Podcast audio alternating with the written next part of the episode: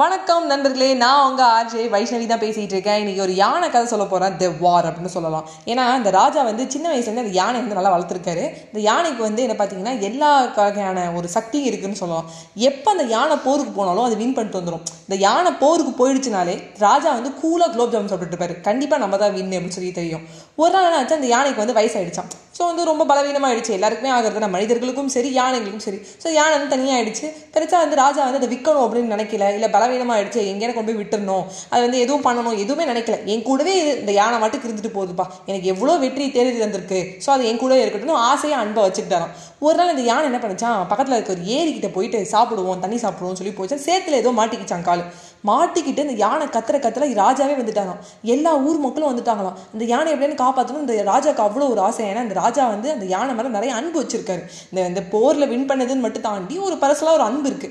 என்னடா பண்ணா அப்படின்னு பார்க்கும்போது ஒன்றுமே பண்ண முடியல. யானை எவ்வளோ தடவை முயன்றும் அந்த யானையால் அந்த காலை எடுக்கவே முடியல. ராஜா நேராக போனாராம். கௌதம புத்தரை பார்த்தாரா? ரோட்டில் நடந்து போயிட்டு இருந்தாராம். புத்தர் எனக்கு கொஞ்சம் ஹெல்ப் பண்ணுங்க. இந்த மாதிரி வந்து இந்த யானை வந்து இப்படி மாட்டிக்கிச்சு. இதான் வந்து ஹிஸ்ட்ரி அப்படின்னு சொல்லி சொன்னதுக்கப்புறம் கௌதம புத்தர் என்ன பண்ணாராம்? நீ போருக்கு ஒரு முருசு அடிப்பல அந்த வார் வந்தால் நீ அடிப்பல அந்த முருசு. அதை வேகமாக அடி. அப்படின்னே ஏன் அதுக்கும் இதுக்கும் என்ன சம்மந்தம் நீ எதான ஒரு ஒரு மந்திரம் கொடுப்பீங்க? ஏதான ஒரு வே- ஒரு ஐடியா கொடுப்பீங்க? அப்படின்னு பார்த்தா நீங்கள் என்ன போர் முரசு அடிக்க சொல்கிறீங்க உடனே அந்த முரசு அடிச்சு போர் வந்த மாதிரி ஒரு ரெடி பண்ணதுக்கப்புறம் அந்த யானை அப்படியே ஒரு மரண்டு மரண்டு வந்துதான் பாருங்க. ஒரு உற்சாகம் அதுக்குள்ள. போர் வந்துருச்சு. நம்ம ராஜாக்கு ஹெல்ப் பண்ணணும். நம்ம இங்கே என்ன கால் மாட்டிட்டு இருக்கோம். நம்மளுக்கு ராஜா எதிர்க்க இருக்காருன்னு சொல்லிட்டு ஒரு உற்சாகத்தில் வேகமாக அந்த கால் எடுத்துக்கிட்டு இப்படி வந்து வந்துதான் பாருங்க.